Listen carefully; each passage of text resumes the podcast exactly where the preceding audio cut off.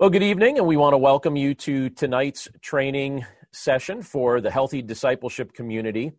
And tonight we are looking at the power of contentment. We're talking about contentment and looking what, at what Scripture tells us and teach us, teaches us about contentment, what it means, how it applies to our day to day lives, how we're actually called to live it out. But I would say, and I'll even mention this uh, a little bit more in detail in just a moment contentment isn't something that many people prize, but for us as believers, this is something that the Lord has taught us to value. So we'll spend some time together this evening talking about just the importance of contentment, how Christ fosters a heart of contentment within us, and how by his grace we have the privilege to grow in contentment as uh, our faith continues to mature. Now, a couple things I'll say here, even before we look at the scriptures that we're going to look at together tonight. We're going to look at several different scriptures this evening, but contentment should matter to growing Christians. Contentment is something that we should care about, it's something that should matter to us. But I think we could all attest to the fact that contentment does not matter much to the consumer culture Contentment does not matter much to advertising executives. In fact, most of the advertising that I am subject to, whether it's something that comes across my phone or across my TV or, or something that I see online, is basically trying to teach me and, and trying to teach you that we will only be happy or we will only be satisfied if we have something new to consume or something new to acquire or some new experience or something of that nature. But that's not really what Scripture teaches us. In fact, that's the opposite of what Scripture teaches us. Contentment, though, should matter to us as growing Christians. If we're seeking to grow in our walk with the Lord, this is something we should value. Now, I'll give you my definition of contentment. And when we open the mics up after um, I share a few things, maybe you could share some insights that, that you have about contentment and how the Lord's been speaking to your heart about this. But when I'm thinking of contentment, I'm thinking of contentment as the state of being satisfied with Jesus. And what I mean by that is this I often say to myself, since I have Jesus, I already have what I need most. So when I'm talking about contentment, when I'm thinking about what it means to be content, I'm talking about this state of just being completely satisfied with Christ, to be satisfied with Jesus, to recognize that if we have Christ, if we have Jesus, we already have what we need most. I don't need this and I don't need that to somehow satisfy my heart. I can be content in Christ. If I have Him, I already have the most important thing that I need a relationship with my Savior, a relationship with my Lord. And I'll say this too contentment is a lot like joy, uh, in, in that it isn't something that's dependent on circumstances. So when we talk about joy, we're talking about joy in Christ that we can have that's not dependent on circumstances. And contentment is very much like that. And there's a particular scripture we're going to be looking at in just a little while here that speaks about that very thing. But contentment, it's a lot like joy in the fact that it's not dependent on circumstances. And that means that we, we who have Christ, if you know Jesus Christ, if you're growing in your walk with Christ, if, if Christ is part of your life and you have new life through Christ, you can be content and you can be satisfied in every situation. No matter what situation you're in, you can be content. You can experience the blessing of contentment. So let's look at our first scripture for this evening. It's one of the most popular scriptures in the Bible, one of the most well quoted scriptures in the Bible. We're going to start off by looking at Philippians chapter 4, verse 11, and I'll read down to verse 13 in just a moment. But even before I read this, you'll see, particularly when we look at verse 13, that this is quoted everywhere. I see athletes quote this. I see people share things about this frequently online, but I don't see a lot of context given to what they're sharing. And it makes me wonder when people share Philippians verse 4 or Philippians chapter 4 verse 13 if they spend a whole lot of time reading the verses that come before it. And when you look at Philippians chapter 4 and you start with verse 11 instead of starting with verse 13, what we realize is that this scripture is trying to help us to understand the kind of contentment that we can have in Jesus Christ. And Jesus is the source of contentment. And that's where I wanted to start tonight because as we're talking about this, we're trying to frame this subject out, this is right where we want to start. We want to recognize the fact that Jesus is the source of contentment. Let me read Philippians chapter 4, starting with verse 11. I'll go down to verse 13, and it says this Not that I am speaking of being in need, for I have learned in whatever situation I am to be content. I know how to be brought low, and I know how to abound. In any and every circumstance, I have learned the secret of facing plenty and hunger, abundance and need. I can do all things through him who strengthens me.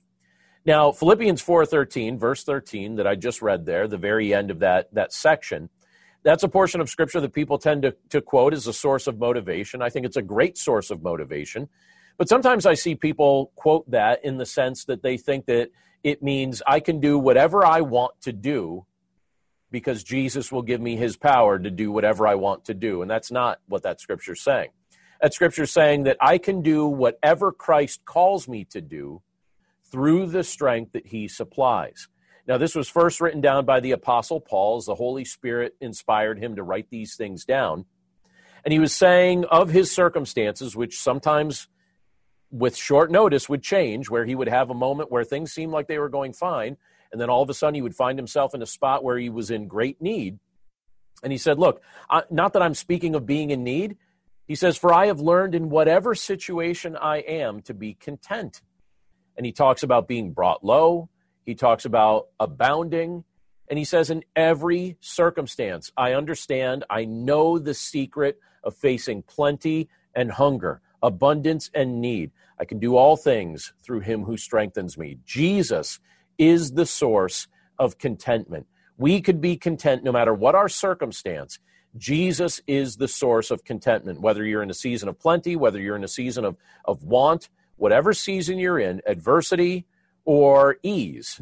Jesus is the source of contentment. So let's start there as we frame this concept tonight and talk about what contentment really looks like in the life of a growing Christian. Something else that scripture brings out that I want to highlight for us is this. When you look at Hebrews chapter 13, verse 5, in that portion of scripture, we're taught that the Lord's presence is more valuable than the presence of earthly riches. Now, even before I read these this verse for us, let me say this. Most of us are taught from an early age to value the earth's riches. And intrinsically, even if no one taught you or I to value the earth's riches, we would probably still value the earth's riches because we covet things that we don't have. We sometimes desire things that we don't have because we think that it's going to bring some level of value or ease or pleasure to our day to day lives. But scripture teaches us, particularly Hebrews 13 5, which I'll read in a second, it teaches us that the Lord's presence in our lives is more valuable than the presence of earthly riches. And we can be content with the Lord's presence. Look at what it says in this verse it says, Keep your life free from love of money and be content with what you have. For he has said, I will never leave you nor forsake you. Now, I think that that's an important verse to keep in mind and, and to take to heart no matter what season of life we're at but particularly in the season that we're at right now, when so many people have had their economic lives interrupted. Several months ago, right when uh, things were starting to, to ramp up as far as business closures and things of that nature, I went to Red Robin, a, uh, a burger restaurant with my two sons and I took them out to eat. And I don't remember if we were celebrating anything in particular, or if I was just trying to reward them maybe for helping me with a project. I don't remember what precipitated this, uh, but I invited the two of them to just join me and we go out to eat. So we went to Red Robin. And while we were at Red Robin, our server came over to the table and I, I, said to her, I said, wow, it is empty in here. And again, this is when stuff was just starting to ramp up. And she said, Yeah, I think everybody's afraid to start going out. And uh, she said, You know, I, I, I like this seems like it's getting worse and worse where people aren't going to be able to eat out. And that's in fact what happened soon after that. And then she made the comment to me, she said, if this is how things are going to be, I don't know what I'm going to do. She said, I, am a single mother and I don't have a whole bunch of reserve finances. And my next plan is I'm going to have to start selling things uh, because if I don't sell things, I don't know how I'm going to be able to pay my bills. Now, we made a point to be as generous as, as we could with our, our tip that night because I think all of our hearts were impacted by what she was saying and that was something that I actually brought uh, before my church in prayer. And somebody in our church actually put together a very generous gift that we were able to offer this server and and uh, offer to help her out. But I, I love what this scripture tells us in Hebrews 13 5. Again, it's telling us keep your life free from love of money. That's something that we could easily love and think that somehow if we have more money and more money, that somehow then we'll find contentment. That but that's not what scripture says. Scripture tells us that we can be content with the presence of the lord because as he promises us here he's and this isn't the only place he says this. This is echoed elsewhere in scripture but it's quoted yet again here in hebrews 13 5 i will never leave you nor forsake you. That's the lord's promise to his children. That's the lord's promise to you and me if we know him through jesus christ. I will never leave you nor forsake you. He will be with us when our finances seem lean. He will be with us in seasons where we feel like our finances are fine. But the point is, we want to keep our lives free from the love of money and be content with what He's blessed us with, knowing that, that His presence is more valuable than the presence of earthly riches anyway. Something else about contentment that Scripture brings up. This is another Scripture that was penned by the Apostle Paul. It's from 1 Timothy chapter 6 uh, starting with verse 6, and in a moment I'll read down to verse 8. But when I look at these verses here that I'm about to read, one of the things that, that stands out to me is the importance of keeping things simple and making sure that we don't idolize things that we were never designed to keep. Look at what 1 Timothy 6, starting with verse 6, tells us. In those verses, it says, But godliness with contentment is great gain. For we brought nothing into the world, and we cannot take anything out of the world. But if we have food and clothing, with these we will be content. And so, if you keep in mind the context that this scripture was being written in, you have the Apostle Paul giving pastoral counsel to Timothy. Timothy was someone he was mentoring, Timothy was somebody who was serving at this point in uh, pastoral ministry. And Paul is advising Timothy, and he's saying, Listen, value godliness be godly, you know, as the Lord empowers you to, to walk in godliness with contentment. And, and he, he, he advises Timothy to recognize we didn't bring anything into the world. We're not taking anything out of this world. So don't bank how your heart feels in any given moment based on what you have in this world, but rather just be content that the Lord supplies food, food and clothing for you. Be content with what the Lord supplied for you. Keep it simple. Don't idolize things you were never designed to keep. And we all know our own propensity toward idolatry, and we all know that just in general in this world, so many of us, we really struggle with this. We think that it's going to be, and we'll see this in a verse we're about to look at in just a little bit, but in this world, people think that accumulation is going to be something that ultimately produces a level of contentment. But here we're encouraged just keep it simple. Recognize that the Lord has given you your daily bread. Give thanks to the Lord for supplying your needs in any given moment.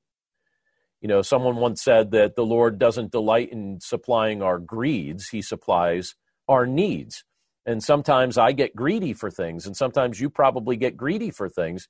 And we think we need so much more than what the Lord supplied to us. But when we look at 1 Timothy 6, we see the admonition here being look, if you have food and clothing, be grateful, be content with what the Lord has supplied you.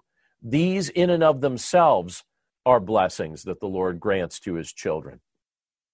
Now, I alluded to this in just a moment, or just a moment ago, but I want to read it to us now.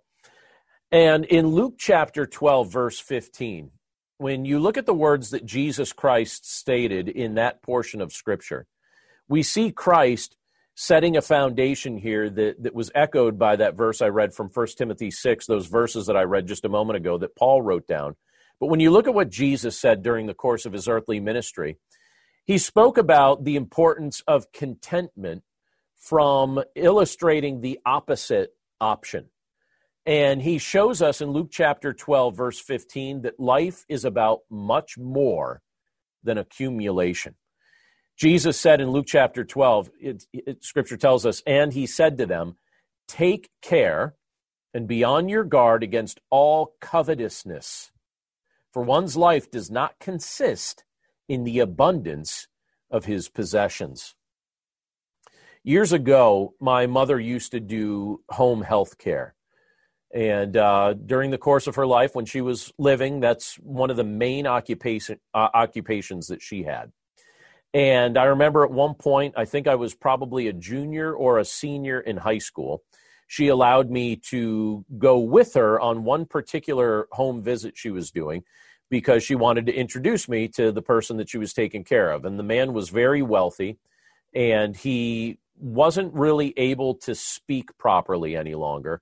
I'm not certain exactly what had happened to him, but he had had some something happen that robbed him of his ability to speak. I don't know if he had a stroke or something in that in that realm, but uh, he was very much alert, very much aware, and uh, he wasn't able to walk very well. So what he would do is he would go around his lush property in a golf cart.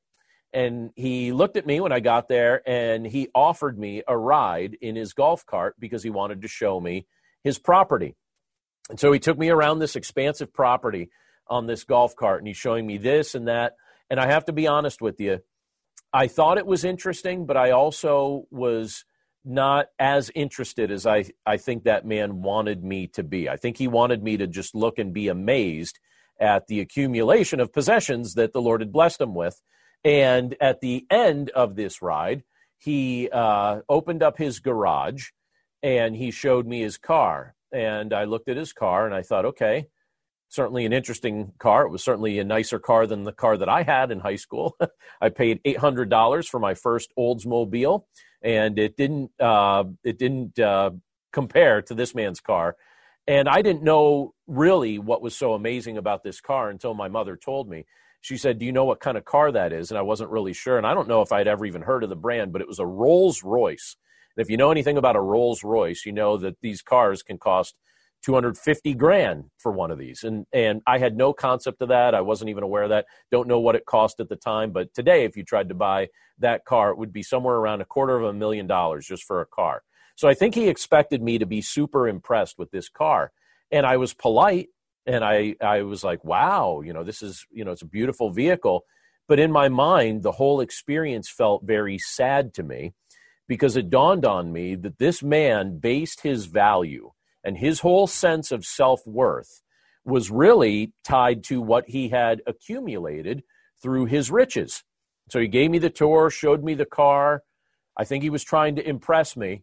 But when you hold that up against what Christ tells us in Luke chapter 12, verse 15, in Luke 12, Jesus makes it very clear that life is about much more than accumulation. He tells us one's life does not consist in the abundance of his possessions. And I know so many people that spend their lives accumulating and accumulating and accumulating, thinking that maybe if they just get one more thing, that finally they're going to be in the spot where they have what they really, really need, and that then their heart will find contentment. But Christ reminds us no, Life isn't about abundance of accumulation. It's not about the abundance of possessions. Life is about much more than that. And if we want to be content, we need to recognize that what Jesus said in Luke 12 15 is absolutely true. Something else we see in Scripture, and this is something that I hope that each of us on the call tonight and anyone who might be listening to the recording of tonight's call, um, I hope this is something we'll take to heart and I alluded to this at the at the opener, you know, when we opened up our discussion tonight. But I want to say it again. If we're content in Christ, we can be at peace during any kind of season of life, during seasons of pain and during seasons of discomfort. And the apostle Paul when he was speaking to the church at Corinth, so this is from Second Corinthians chapter 12 verse 10, he explained that. And in that in that verse he said this. He says, "For the sake of Christ then, I am content with weaknesses, insults, hardships, persecutions, and calamities. For when I am weak, then I am strong." It's a fascinating verse because I don't think any of us would look at our life and say, Oh Lord, I hope that in the second half of this year that you bless me with weaknesses and that I get to experience more insults or additional hardships or overt persecution or new calamities. I don't think any of us particularly want to experience those things. And if I'm honest with you, I can tell you those aren't things that, naturally speaking, I would want to experience. I doubt that you would either. But here Paul says that when I experience those things, when I am weak, he says, then I am strong. And what he's talking about here is that it's in those moments when we're blessed with a fresh reminder that we can rely on the strength and the power that Christ supplies. Sometimes we go through stretches of life where we become over reliant on our own strength and ability. And the Lord frequently uses moments of weakness or times when we're insulted or hardships or any of these things to remind us just how much we need Him. And Paul was saying, in the midst of those seasons, I can be content no matter what situation I'm going through, because even in hardships, I'm reminded that Christ is my strength. For when I am weak, then I am strong.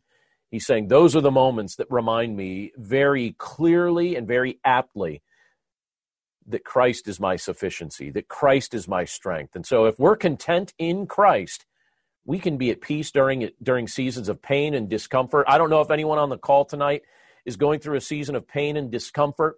I don't know if anyone listening to this recording right now is going through a season of pain or, or discomfort, but I'd encourage you to take Second Corinthians 12:10 to heart because Paul says there, For when I'm weak, I am strong. I can be content in any one of these circumstances, knowing that Christ is sufficient for me. That's what he was getting at, that the power of God is, is shown to be sufficient to him in the midst of any circumstance.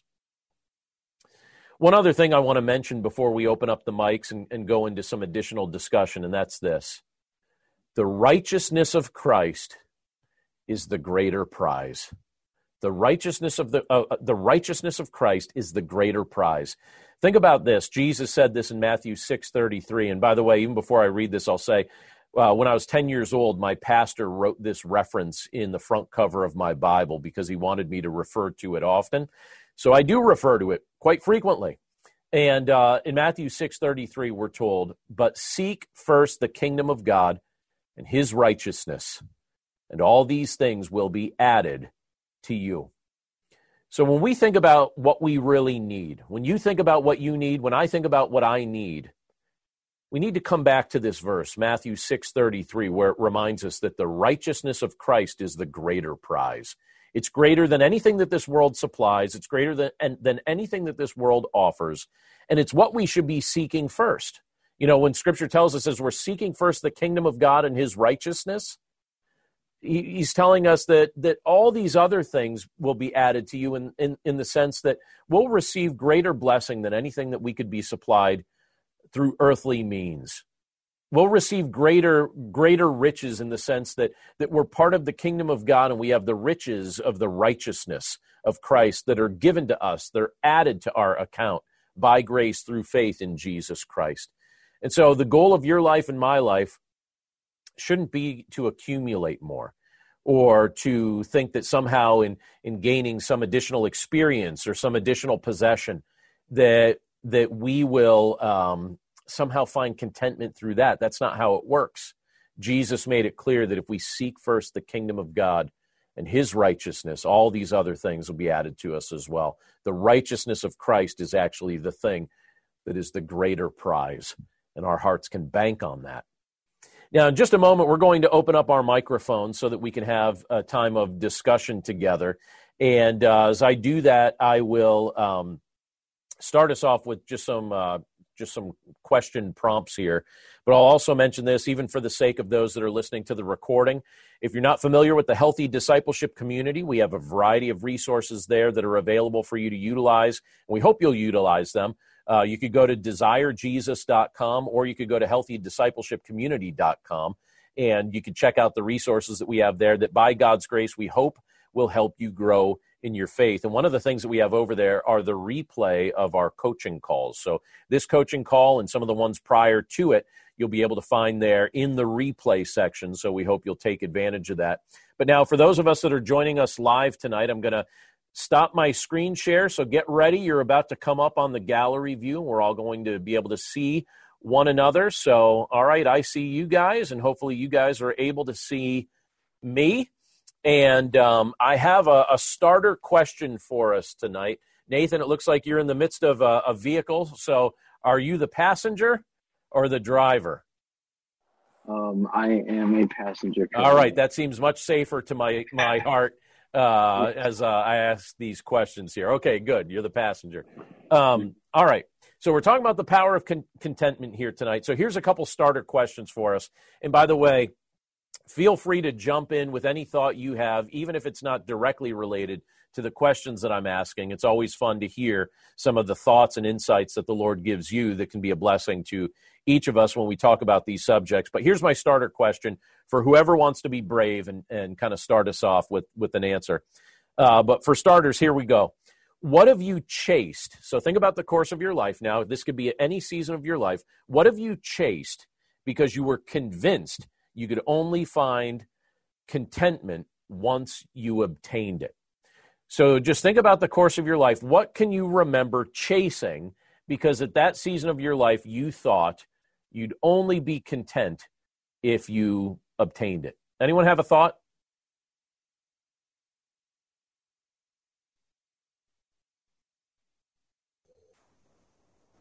Maybe I'd share. Yeah, go for it, Paul.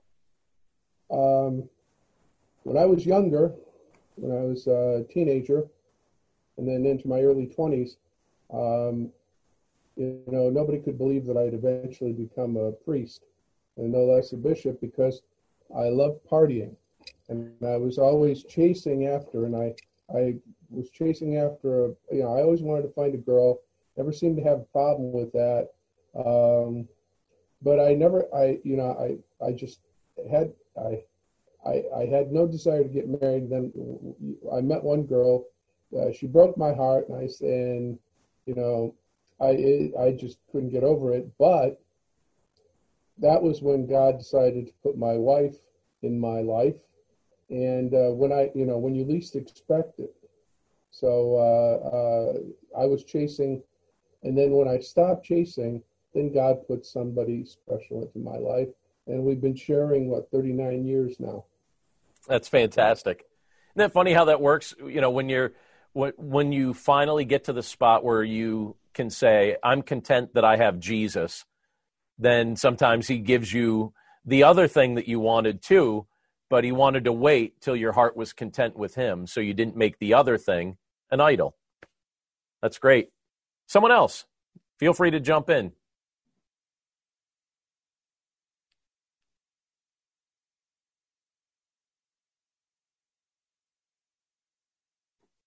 Let's see if we could help Carol unmute. There we go. Carol, I, I tried to unmute you. I don't know if it worked. Nope, it didn't work. You're going to have to unmute yourself. Unmute. There you go. We hear you. All right. I guess it. I've lived a very boring life.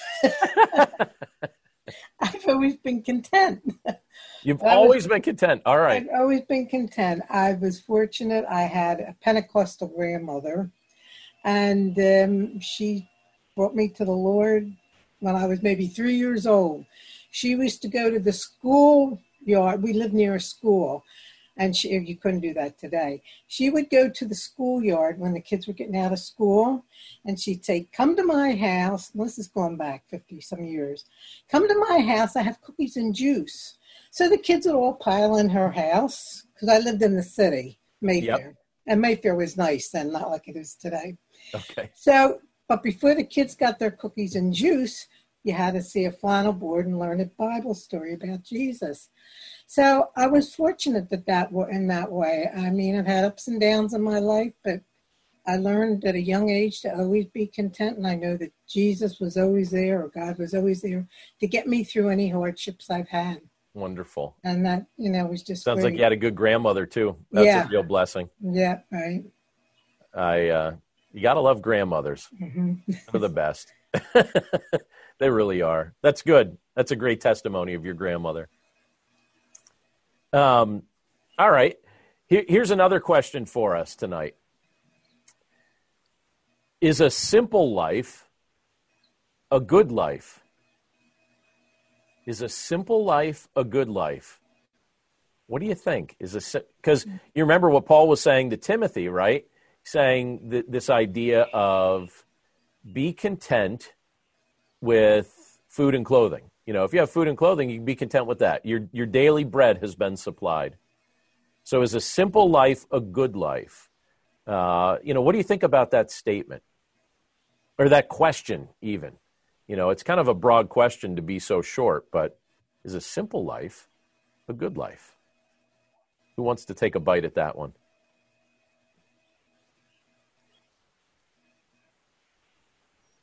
Don't be too quiet on me tonight. You guys are taking too much time. I would say a simple life's a good life because the more you accumulate, then when things go in the other direction, I've had people say to me just during this pandemic and they're out of work, I'm not used to living like this. I'm accused to, accustomed to living a better lifestyle than this. Uh-huh. And hey, you know, in fact, one's my sister.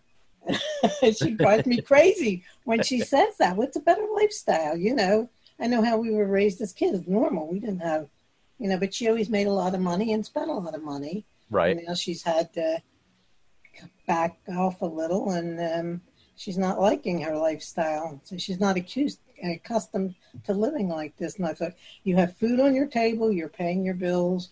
What more do you need? Yeah, that's true. That's true. Who else wants to chime in? Is a simple life a good life? I have a story I'm going to tell you, but I want to wait till I hear your answers first. All right, Nathan, go for it. Um, I would say that it definitely can be.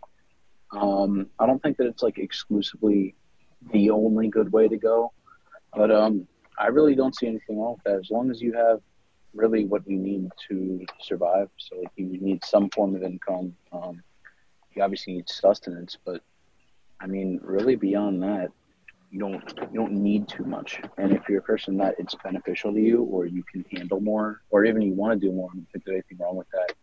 But um, I also don't see a problem with like simplifying your schedule and what you do. I, I noticed even more recently. Um, I still do social things every now and then, but most days my day consists of whatever tasks I want for myself. Um, I exercise, I do whatever Bible things that I do for the day, and then free time. And I mean that that's essentially it. And it's it's not that bad. Sometimes you want to do a little more, and that's when I'll go out or do whatever just to throw some variety in. But um, in and of itself, it's really it's not that bad. If anything, it alleviates a lot of stress that comes with a more busy lifestyle. Yeah, good point. Good point. Mm-hmm. Anyone else want to chime in on that? Is a simple life a good life?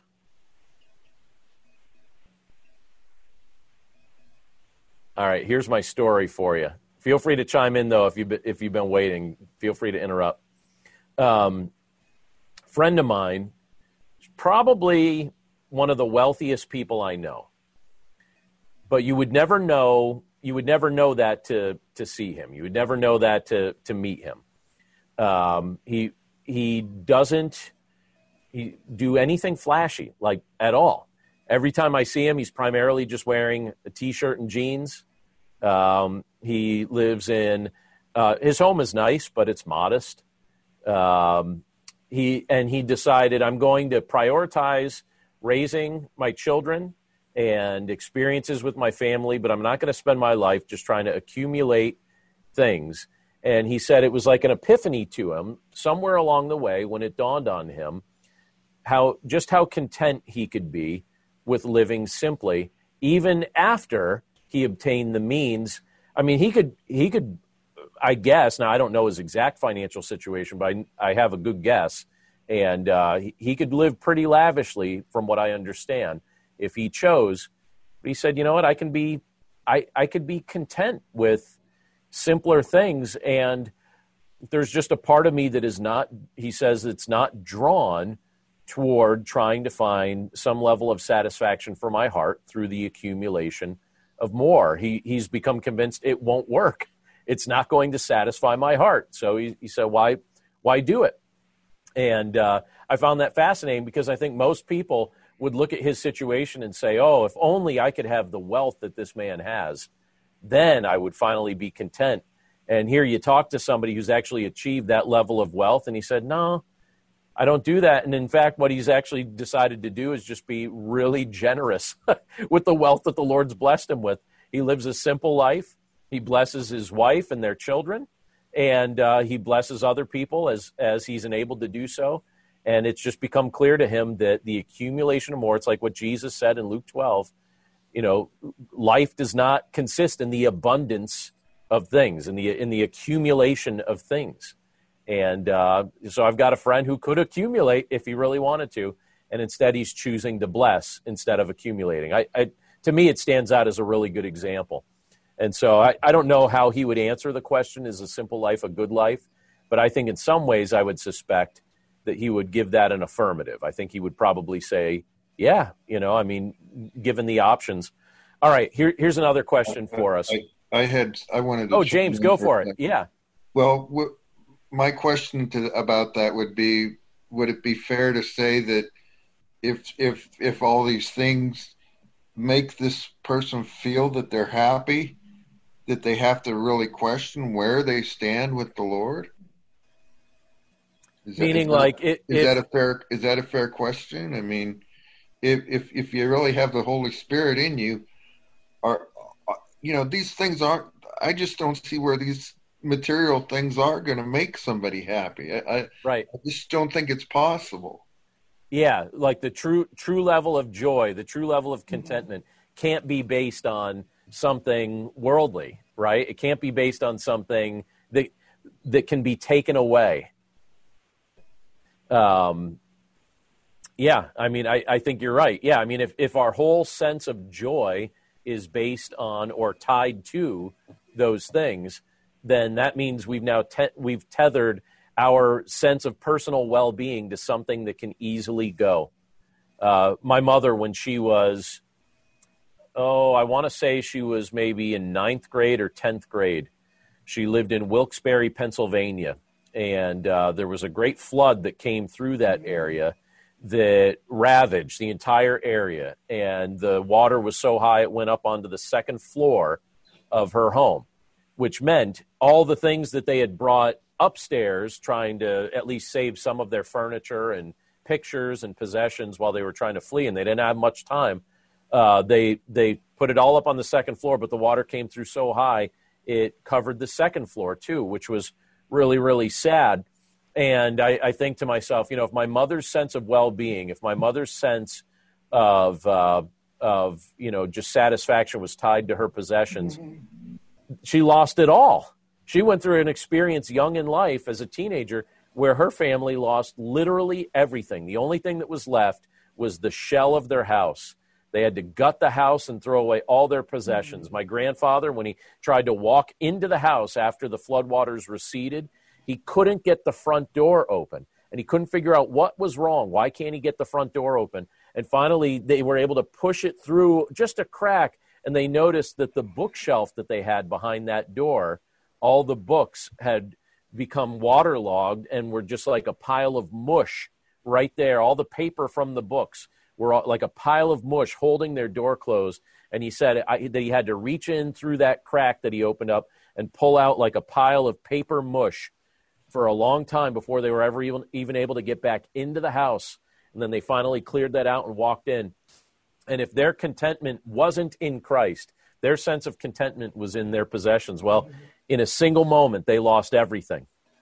And, and uh, you know our contentment shouldn't be tied to something that could be taken away. It it, it actually kind of brings to mind like i've heard stories that uh, during this recent uh, economic shutdown during the pandemic that they've they've had a pretty much like a year's worth of suicides in in a lot of places. They have. I've heard that many a time. Yeah um, there was they did an interview. So I'm in the state of Pennsylvania. They just did an interview on one radio show with the person who is he's a county coroner, but he's in charge of the coroners association for the state of Pennsylvania, and he was talking about the increased level of suicides that have happened uh, just in the first quarter of the year here in Pennsylvania. It, he said it's uh, basically, I'm paraphrasing, but it was unlike anything he has seen in his years of uh, serving in that role. And he's overseeing the whole state in regard to that role.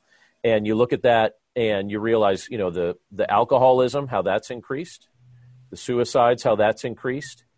And you, you begin to realize that some of that is probably highly tied to, I'm sure much of it is tied to the fact that people were trying to find their sense of well being, their sense of satisfaction in things that could be taken away. And for those of us that are believers in Christ, we don't want to tie our sense of well being or satisfaction to something that could be taken away from us. That's what Christ was trying to drive home to us in what he was saying, right? Paul, I see you unmuted there. Uh, what are your thoughts? I was just going to say that um, uh, just this discussion reminds reminds me that uh, it also has something to do with this generation. Uh, it, it, when you were talking about your grandparents, mm-hmm. uh, I think about my grandparents. I think about the beginnings of our church.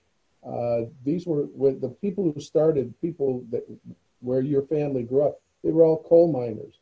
They didn't have anything, mm-hmm. and yet when they were starting their churches, they would actually uh, mortgage their homes, mortgage everything they had, just so that they could build a church.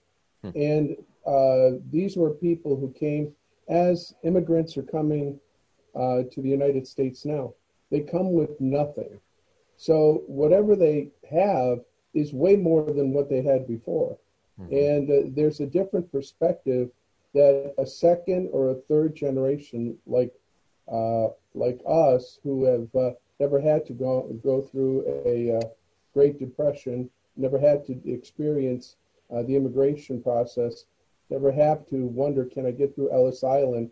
And when I get through, is there really a family member that's going to be waiting for me hmm. on the other side to give me a chance? They they they had nothing, so they didn't. They the concept of possessions.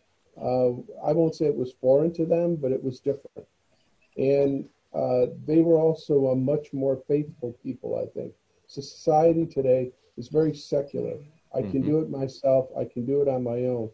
And what's happening is we look at society, and society doesn't have the answers. And unless they're grounded in faith, uh, then you find uh, they don't know where to turn to, and uh, suicides and so forth result. The big drug dependence now. Yeah. Uh, that was that was that's something it was always there, but in a much smaller uh, capacity. But now with with the, wealth that uh, you know, it, it's it's it's a completely different time. Yeah, yeah, you're absolutely right. There's a definitely a, a generational, uh, like a generational aspect that's worth noting in the midst of this, just being mindful of the times in which we live in and the lack of hardship that many of us have experienced up to this point.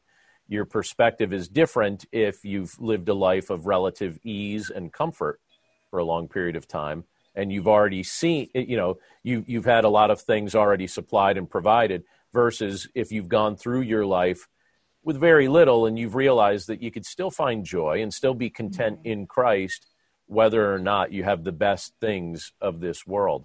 And I have to tell you, I think there's a healthy aspect of what's going on right now that's reminding me of these truths because there are certain creature comforts that I like that I can't enjoy right now. Places that I like to go, um, places I just like to go and grab some food, you know, th- things like that that have been gone and out of my life for several months, and I I miss them. And uh, in a very real sense, it's like the Lord's offering us a fast from the things that maybe we were overly dependent on. And He's saying, you know, a redemptive way you could use this time is if you just be reminded of the fact that we could be content in Him, even when some of those things, those creature comfort type things, temporarily go away. Here's a, a question I'll, I'll be very interested to hear some of your responses to and it's maybe a little bit biographical. But when have you let something go that was robbing you of contentment? When have you let something go that was robbing you of contentment? Anyone have an experience like that that maybe you could share and give us a little insight of what that experience was like for you?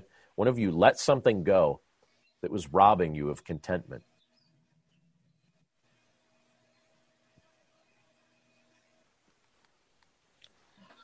I, I could speak to that, and and and I, I would say that uh, I didn't actually let it go. Uh, God removed it. Uh, I went through a three-year period of like 24/7 drug addiction and alcoholism from 2002 to 2005. At the end of that end of that uh, dark spot in my life, I was uh, arrested and put in jail, and I sat there for six months on a detainer. So pretty much everything was removed that I had in my life, and uh, you know I don't want to get into a testimony here, but I can say when I heard everybody else share, and I, uh, of course I'm late coming on here because I'm wrapping something up at the church that gets done around mm-hmm. eight thirty, and I try to rush to get on the call here. But uh, when I was into the Bible and I read through the Bible, actually the Catholic Bible, and there's a couple extra books in there that aren't in our uh, 66 book Bible. I, I, read through it cover to cover three or four times, and uh, Ecclesiastes is what struck me, uh, and I, I, consider it to be in a. Uh, sometimes I still get in the Ecclesiastes frame of mind of like, what's it all worth? You know, you toil your whole life to build up what you have, and somebody else gets it and you, you strive for knowledge and then your knowledge isn't worthwhile because you realize as uh, the more you know you the more you know that you don't know kind of things. And then coming out of that circumstance everything i had in the world previous to that point was removed.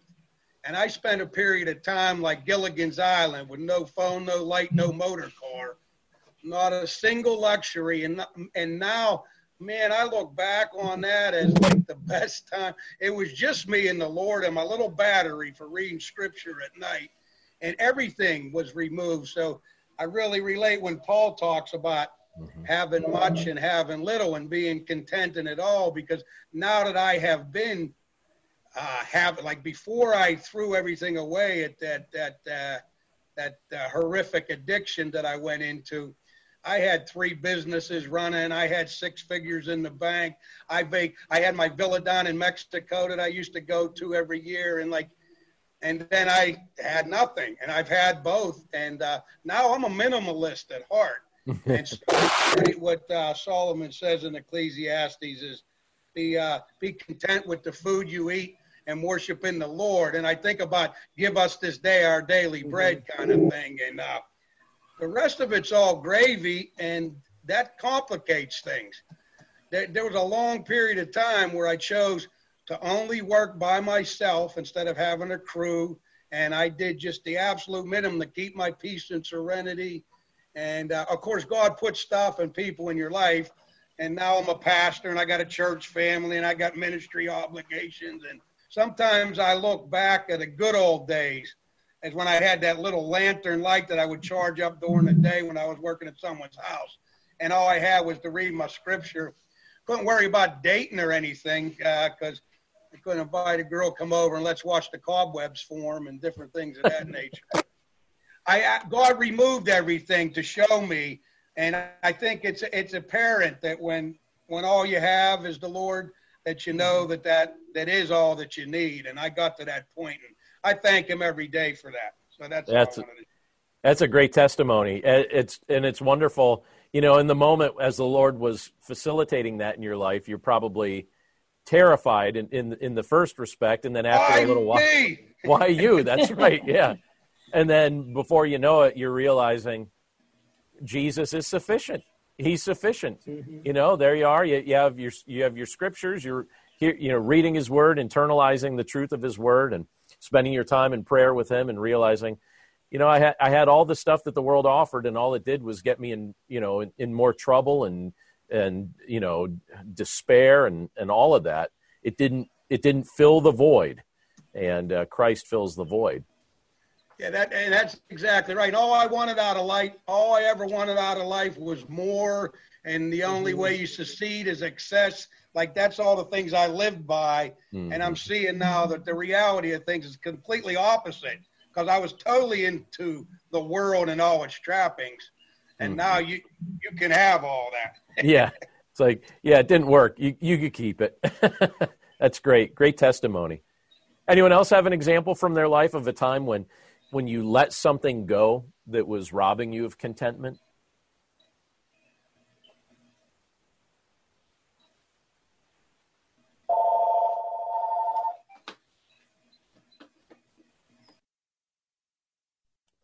That someone calling in to let something go? I don't know. It might be. It might be.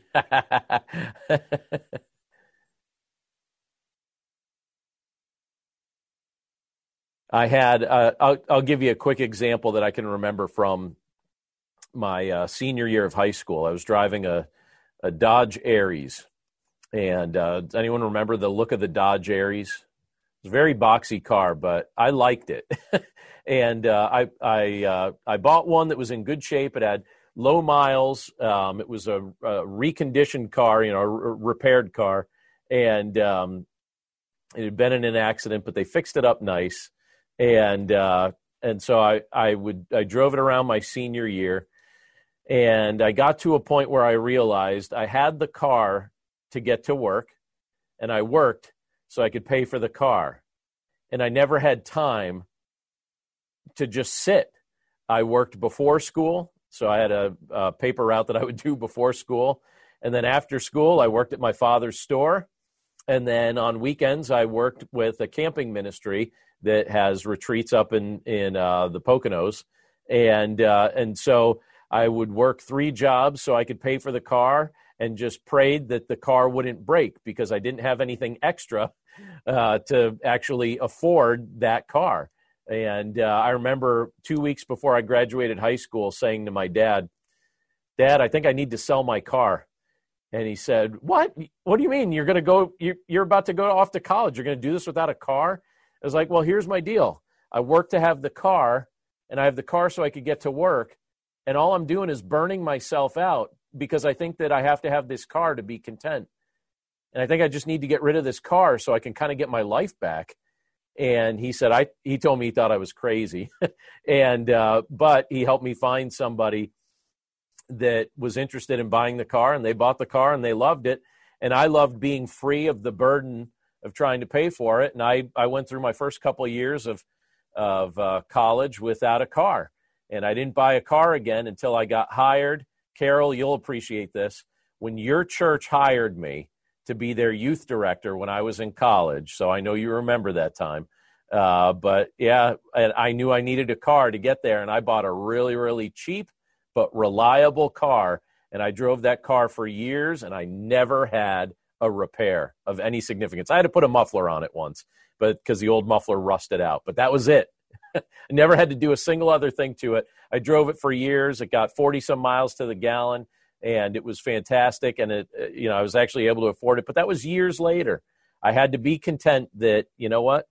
I don't need to spend my life living my life thinking that a car is somehow going to uh, you know make my life meaningful. And so that was something that the lord showed me that i needed to let something go it was robbing me of contentment i needed to let it go james i see your comment in the in the chat there your parents had an 86 Plymouth Reliant. Yeah, same car. Dodge Aries, Plymouth Reliant. They were same thing, same exact thing. I think mine mine was in the 80s somewhere. I'm trying to remember what year it was. It was right around in that same range. So, well, wonderful. Well, thank you guys for sharing your insights tonight and uh, all the things that you shared. And and uh, we're looking forward to doing this again next Thursday. Like I said, at some point here, we may have to switch the night we're doing this on. For right now, I think Thursdays are still going to work. Uh, but um, at some point, if that happens, obviously I'll let you know. I'll make sure that that's shared via email and posted uh, online via my social accounts.